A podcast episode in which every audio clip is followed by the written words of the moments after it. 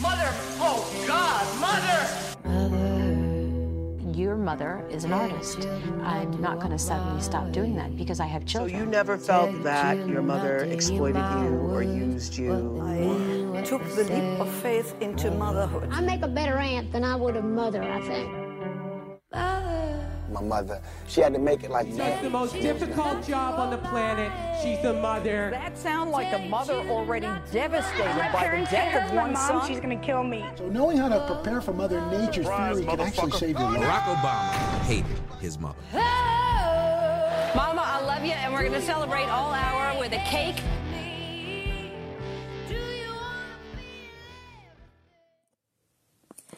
So I just got called by the midwife at the Brooklyn Birthing Center, and there is a mom in labor coming in. So right now I am packing my bag, my birth bag, to take down with me to work. And I put a stethoscope in there of my own. I also have a lapel watch that I pin into my shirt so I don't have to look at a watch. My work clothes, just a pair of scrub pants and a t-shirt and I always make sure I take some good snacks with me because you never know when's the next time you're going to eat once you get pulled into a birth. And I think we're all set. I'm ready to go, so I'm headed out the door.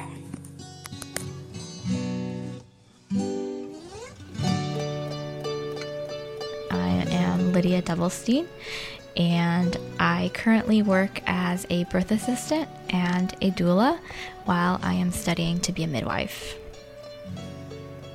When I'm in the room, I'm helping to facilitate this bonding. I'm helping to facilitate this breastfeeding, this aspect of my life that I have no context with beyond just my my learning experience and training. The relationship that I'm fostering during this immediate postpartum time is something I never had with my adoptive mom. It's something I never had with my birth mom. It's almost like who am I to even be in this context because I have no context to bring with me. It's nothing is here. Why me? And I think all adoptees have that loss of context. All right, I'm here. Guess I'll just call. So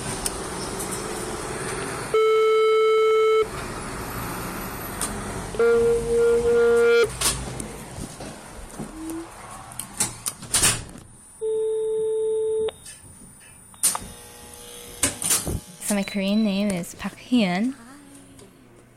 As far as I know, it was just kind of an arbitrary name given by the social worker. But two years ago, two and a half years ago, when I initiated a search for my birth mom, the only thing that they could verify to me is to let me know that her last name was Park as well, so that we did share the same surname. Tween, do you mind if I listen to the baby's heart rate?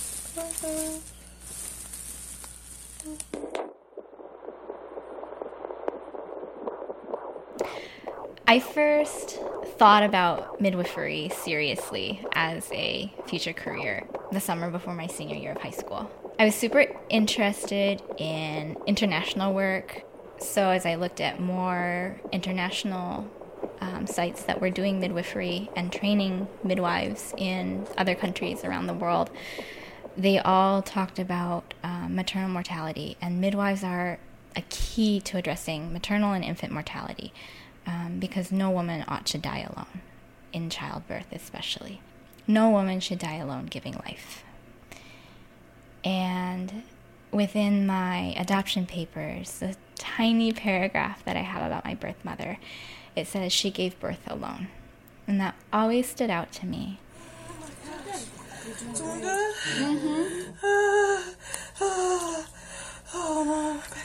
You're so strong. I know that someday I would like to have my own children. And I also think that it will be a very overwhelming and um, very different experience. And I think, will I be able to relate to my mom? Uh.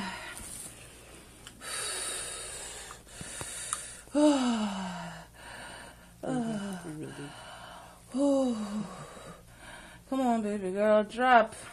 Definitely, she'll be so great for um, just like advice and mom mothering advice. But what about you know all the pregnancy advice that you get from your mom, or the story that she tells you about your birth and how that may or may not be similar to your own, and that will be absent. And for her, it's something she never had. So is this a tender subject? Is this a awkward subject? Or is it something that we can just kind of embrace full force and just say, we have no idea what this is all about, but this is a new element to our relationship. Let's see what happens. You have so much power. This is all you. Just like that. Good. Your chest. Hello. There, hi, little one. Hi, baby girl. So close. She's right there. Come on, Mama. You got it. Yeah, she's coming. She's coming. You push. She's coming. I initiated a search, and the woman that they contacted, she said, "No, I never gave a child for adoption. Um, don't ever call back again. I don't want to talk to you anymore."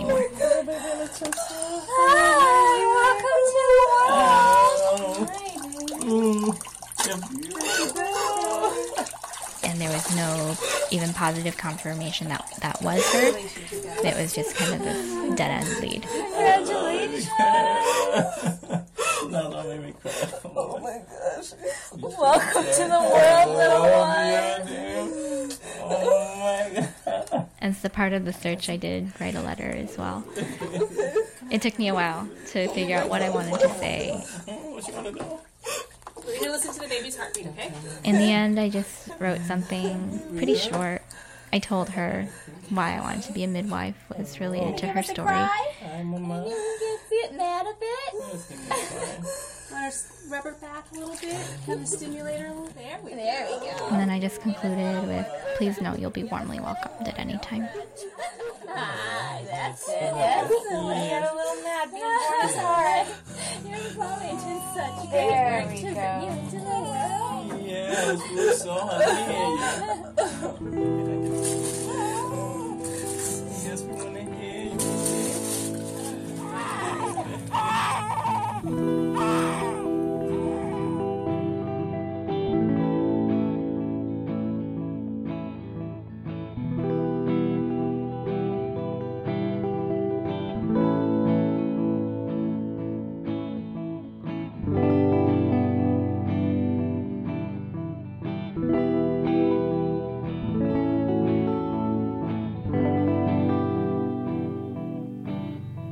lot of adoptees I know have done search and have been given false information or have been told that there isn't any documentation of biological family, or after searching, it's discovered that their biological family doesn't wish to meet, reunite with them.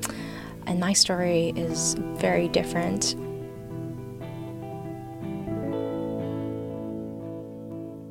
That's Skylar Swenson. She produced the piece you just heard, and like Lydia, she was adopted from Korea by an American family. When I was um, about 24, I moved to Korea. I bought a one way ticket from New York City to Seoul and figured I'd try to live there and just learn more about my relationship with the country and learn more about where I came from. So Skylar stayed in Seoul for a year and a half, and she was working and making friends and learning a lot about the place where she was born. Right, but it was kind of a lonely time for her, partly because she really struggled to fit in there. The thing that really was a dead giveaway of me not being from Korea while I was over there was just my sense of fashion and eating ability and like in general just kind of like being independent. I think like mainstream Korean culture by the time you're like in your mid 20s expects that you're like with a husband, going to have kids, you know, the housewife narrative of like the 1950s in America is very much alive in like Korean culture. I just felt like I always had to be in heels and a dress, which is like not who I am, but like it was I kind of gave into it a little bit as a like more from like a curiosity of like how I would be empowered as a woman in Korea was like through adhering to like some of these standards. Meeting her birth parents was part of Skylar's search for herself when she was in Korea. Yeah, and finding them was the easy part um, because Skylar's adoption agency kept much, much better records than Lydia's. But what came next was harder for Skylar. I had the most butterflies about just seeing people that looked like me. I've never had that before. And then when they walked in the door, it wasn't like, oh my God, there's me. It wasn't, I, I guess I wasn't sure what I was expecting, but there wasn't like such a striking resemblance that it was like, oh, these are clearly my parents. Was it ever like awkward in any way, sort of being. Yeah. yeah. Um, lots of silence, as you can imagine, the language barrier and just the emotional intensity of it all often left us, you know, without words. But, you know, we tried to kind of pantomime and like write things and just kind of physically be around one another. Skylar said growing up, she never really wondered why her parents placed her for adoption. She was generally told that they couldn't afford to care for her. And that that was it. But then when she met them, literally the first thing that my father said to me was in Korean, I'm sure you're wondering why we placed you for adoption, and it's because when you were born, we couldn't afford other children, and also you were born female, not male. Um, I'm still kind of like sitting with that additional information and not knowing how to process that or how I feel about it. Um, it seems like such a weird other factor in my like circumstances that it's hard to wrap my head around. But I also like am who I am today because of everything that's happened. So I, I don't like feel anger or resentment or um, shame in that decision that was made for me based on gender.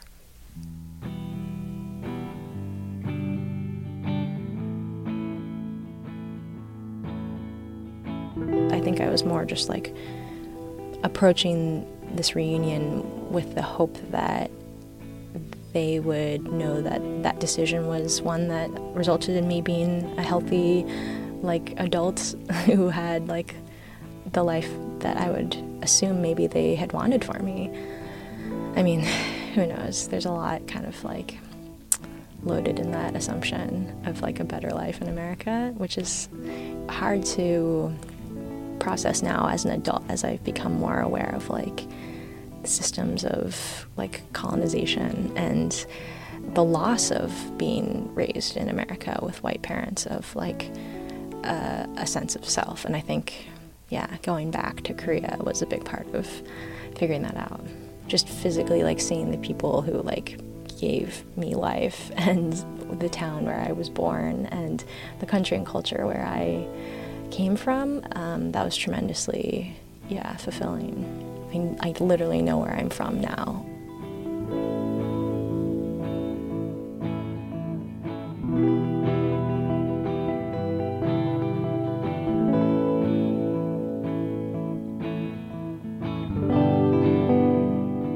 Okay, we have one more Korean adoption story. Uh, Alex is your friend, Amy, so do you want to introduce him?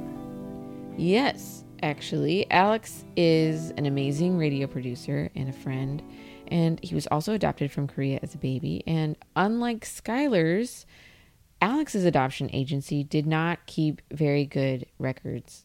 There was two sentences in my file about her. We know her first name.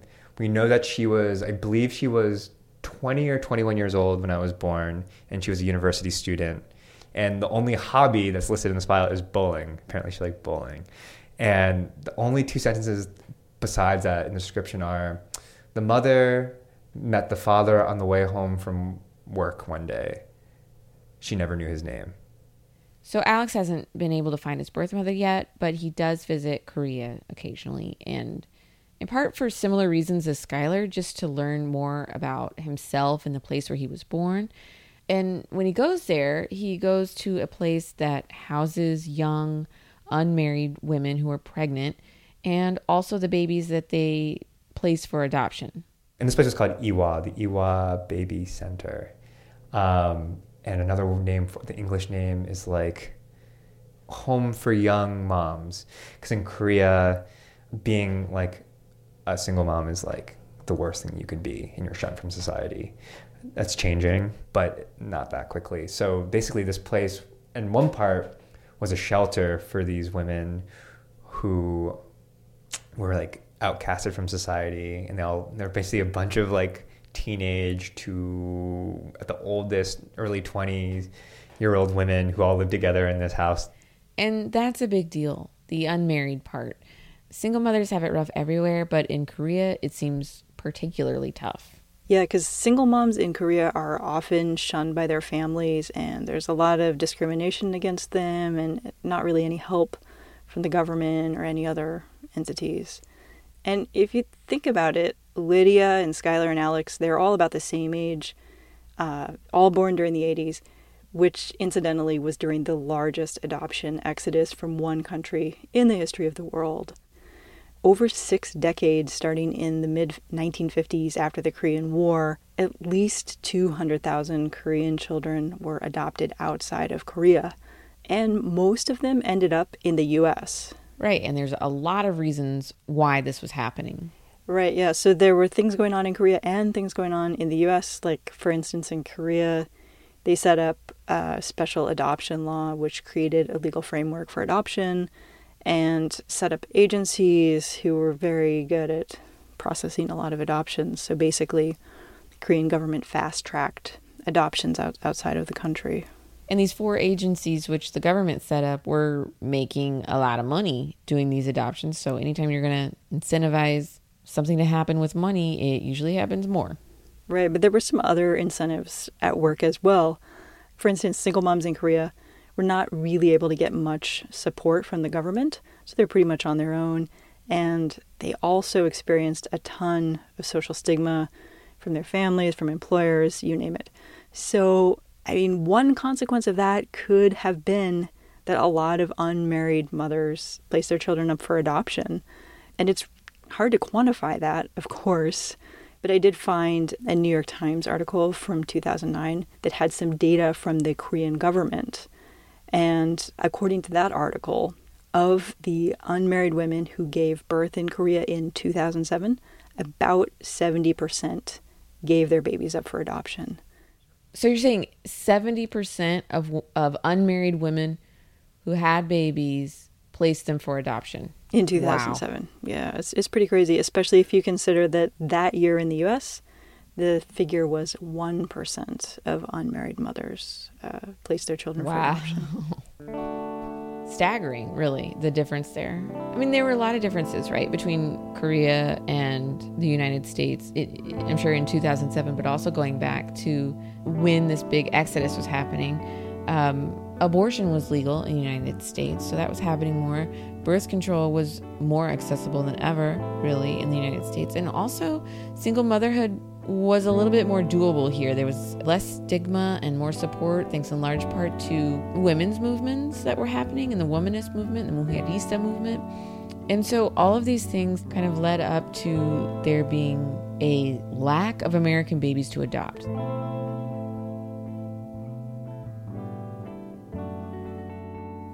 So back to Alex. He never found his birth mom, right?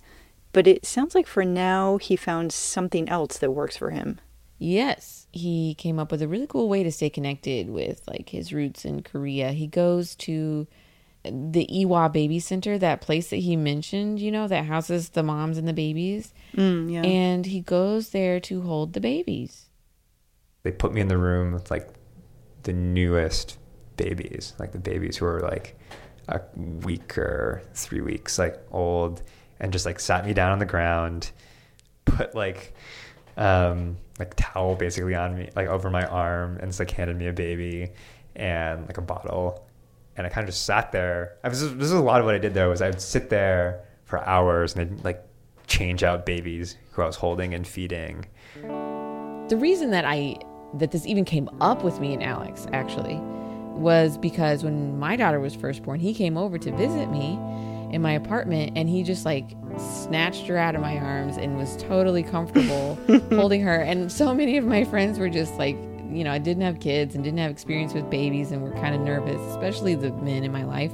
But here comes Alex and just like, you know, grabbed her and was like, and she was totally content and he was totally content and they were vibing off of each other and i was like what is going on and that's when he explained to me that he had this experience of holding all of these infants in this orphanage in korea i think i should go like every you know five years at least or so um, i'm going to make a sweeping statement i think the world would be a better place if everyone had to volunteer in an orphanage for a period of time.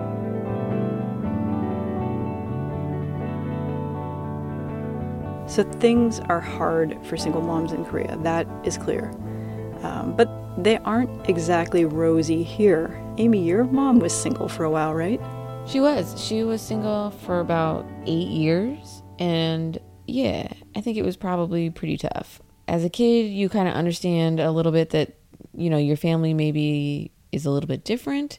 I'm sure there were particular stigmas she dealt with that I wasn't as conscious of just being a kid. There's so many like stereotypes that you are aware of as as a person who is raising your child on your own. You are well aware of what people think of you. This is our friend Natalie. She's a young journalist here in New York and she's raising her 4-year-old daughter Amora on her own. All you have to do is like read any mainstream news report about single motherhood and the rise of single mothers and and how that attributes to poverty and like if you say like yeah i'm a single mom but i have a boyfriend. Like people are going to be like mm, oh yeah that single mom with her boyfriend. Like it just it, it feels like you're going to be judged if you say that. We wondered what it's like these days for a new generation of single moms so we asked natalie and she says there are still a lot of assumptions about single moms floating around like the ones built into the term single mom.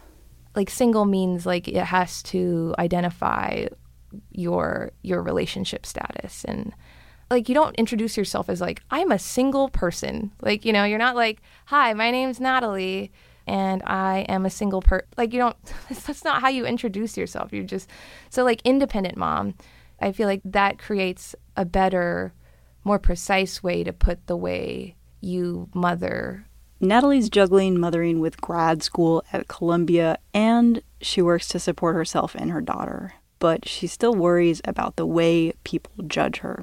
You know, being a young single mom, I've many times wondered, like, if people think like I'm her nanny. Like, and people have asked, like, you know, like, oh, is that your daughter? That is your daughter. You know, like they just want to make sure. And I, I get it. Like, you know, I'm young and have tattoos and, and brown and like I'm what is significantly lighter than me. And it's just like, I understand where the confusion comes from. And I think that's part of why I feel like I have to go above and beyond, which maybe it's like on some level pretty unhealthy sometimes, but but and and it kind of sucks cuz sometimes you're like don't fuck this up. Like, don't be the single mom that fucks this up at Columbia because then they're not going to ever let another single mom in, you know?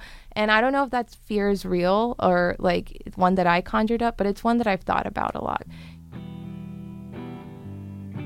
Generally, I think we have progressed enough to where I would like to assume and I want to tell myself as like a mantra that people find single motherhood to be something difficult. And while we're not looking for praise every day like we're just looking to not be called like welfare queens or like you know it's just like we're we're doing our best and and I hope that that's what people are thinking like wow, she must really be doing everything she can do to ensure that this kid is healthy and taken care of instead of thinking like, hmm, wonder where her husband is, wonder what happened to their relationship.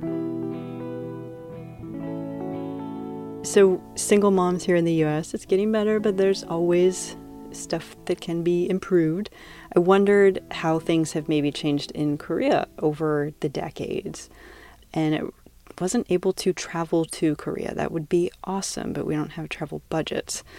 Um, so couldn't go to Seoul. Instead, I found my way to a Korean church in Flushing, Queens. Uh, it's not just like a bad thing happened, and then I became more independent, and then I have some kind of sense of uh, notion how to survive in here, and then I'm teaching my daughter. That's good thing for my daughter as a thing. I mean, as a young girl in big city, how she surviving here. So I think it's like also good thing for my daughter, and then to teach her like uh, how to stand by herself, and then being independent. Yeah, it's good opportunity to teach her. Right? This is Sina. Uh, she's originally from Korea, but she lives in Queens now, and she's raising her teenage daughter on her own. So, Sina is, is actually part of this um, support group for single moms in New York, it's called the Single Parent Alliance of Koreans. And basically, it's, it's a group of single moms with their kids. They get together and they celebrate holidays together. It's just a place where the women can kind of lean on each other for support and advice and uh, friendship. That sounds brilliant. That is absolutely brilliant. Yeah. I mean, don't we all kind of need that in some way? yeah. Well, everybody needs that. But, and then when you become a mom, like you add another layer of like who you are to who you are. And you're like, okay, now I need, like, I sometimes I, I'm like, I, I need to talk to a friend who's a mom so I can tell them, you know, that my kid just figured out how to get out of her crib and I didn't realize it and she went outside and picked up dog poop and like showed me dog poop and I didn't even know I thought she was asleep in her crib. You know, I just need a mom. I sometimes you know, like I need somebody who's not gonna look Yeah. at me like I have three heads. And you know, I, I I get that like being in community that can be really important in somebody's life. It can really like buoy you. Do did Sina and these moms talk about like their specific or unique challenges, especially as Korean single mothers? Yeah, totally. Because, I mean, keep in mind, uh, one, they're single income families. They are supporting their kids alone in New York. Wow. Which is just a really, really hard, expensive place to live, period, even if you have two incomes. Um, and then, you know, they're all immigrants. Um, and for most of them, there's, you know, sort of an issue of learning English and then just being so, so far away from their family. Like, Mm. I think all of them still had most of their family in Korea. I talked to another woman who is also in the group. Her name is Chung Suk. And she told me that it was so hard for her after her husband passed away that she almost gave her son up for adoption. Once I thought about, you know, give up my son because It's okay. Yeah, at the time I really survived by myself. Yeah. No. That's just shameful. Like in our community, that that's even something she had to. I know, right? Consider that she had no. She thought she had, no, uh, other recourse. Yes, I mean, oh, lose everything. Ugh. Yeah, so there's there's that aspect of it, which is literally like m- making ends meet. But the women that I talked to in this group, they also said that it's really hard for them because they feel kind of excluded by people in the Korean community here, and then also their families back home in Korea aren't all that supportive of their decision to to raise their kids alone. Korea is male dominant society. Here's the group's founder. Her name is Mimi Huang. Practically, single moms are shunned from society and her own family. In terms of a single uh, mom conveys a negative connotation in Korea. You know, they face they face to you know discrimination. They have no s- support socially not even government, not even family, being ch- uh, choosing, you know, raising a child by her own means, you know, she cut off from the family, society. So when these moms immigrated from Korea, it sounds like the the shunning kind of stayed with them here. Yeah, I mean, maybe it's kind of a give and take. Like maybe the social pressures are a little bit different here, but you're also like in a culture that maybe you're not totally comfortable with yet. Mm. But Mimi actually said that it was one of the best decisions she ever made, um, and she has no regrets. And she said she thinks, you know, even though there were certain things that were harder here, she thinks it's maybe a little bit easier to be a single mom here in New York than in Korea. Did the other women in the group weigh in on that? Like, did they feel that way? Yeah, I was curious. I mean, that was Mm. one of the main things I wanted to ask them, and it was a little tricky for them because most of them hadn't uh, lived in Korea in, in a good decade or Mm. more. But I asked them about that, and here's what they said. First, you're going to hear Chung Suk, and then you're going to hear Sina, who's the woman from the very beginning with the church choir. If who has the the baby without husband, they assume her life is already ruined or you know the embarrassing. In here, the Korean people they really same like in Korea. Still, they still think the same as in yeah Korea, but I don't care. Yeah, I don't care whatever they say, whatever they think. Yeah. But it's now things change a little bit, but not very dramatically, I believe. Yeah, it's like uh, it's when I say mention it to my parents, maybe I can just maybe uh, it's one of the options I can be back with my daughter. They are really hesitating to answer yes, you can be back with your daughter. No, they didn't. Yeah, they are really really hesitating. But Like, like even for a visit. it's uh, my daughter looks a little bit different than like a regular Korean. It's like uh, she's half Korean, so they don't wanna say that, they don't wanna say other people how they look. They really aware what the what other people think. Yeah, so You know, I'm really impressed by by the way these women, you know, kind of banded together and figured out what their needs were. Yeah, me too.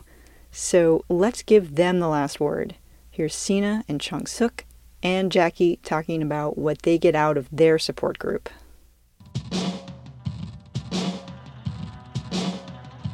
I meet other like a single mom, and then I just see and then I, from their story, I encourage. Okay, I cannot be naive. They survive. I have to do more. I have to push myself. I just try to find somebody like me because I really, really, you know, diffi- I really, you know, have the, the hardship. This group is only I know this one group in here for a Korean, a single mother. Just there is no other group like us. we all go together, cheering up each other and comfort each other. Why? Because uh, we we th- every day we living very difficult. That's why we know everybody each other problem. So we getting together. So over there, we have create some new energy.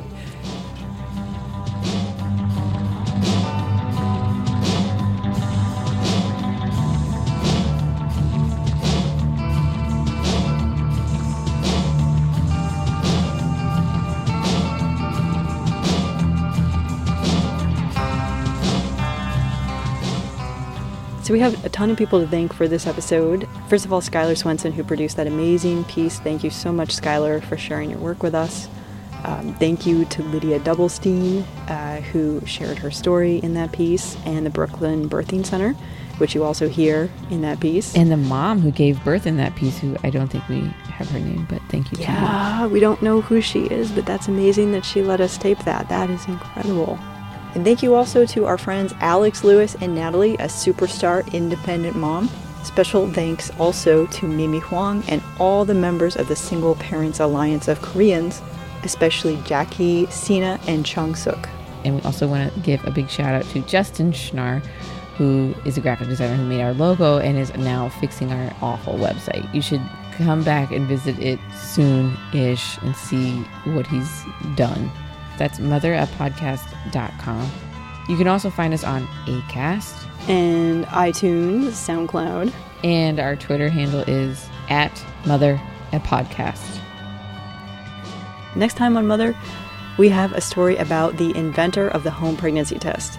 She's not a scientist. She never got any credit for her invention until now. See you then.